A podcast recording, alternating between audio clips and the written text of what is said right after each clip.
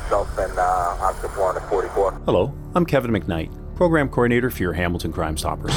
I would like to remind everyone that June is Seniors Month. It is a time when we recognize the contributions that older adults have made in communities across our province. We must continue to protect every senior citizen from physical, emotional, financial abuse, neglect, and even verbal abuse. Some signs of abuse can range from bruises and broken bones, bed sores, unusual weight loss, unexplained withdrawals from normal activities in the community, sudden changes in their finances, even belittling or threatening behavior toward them.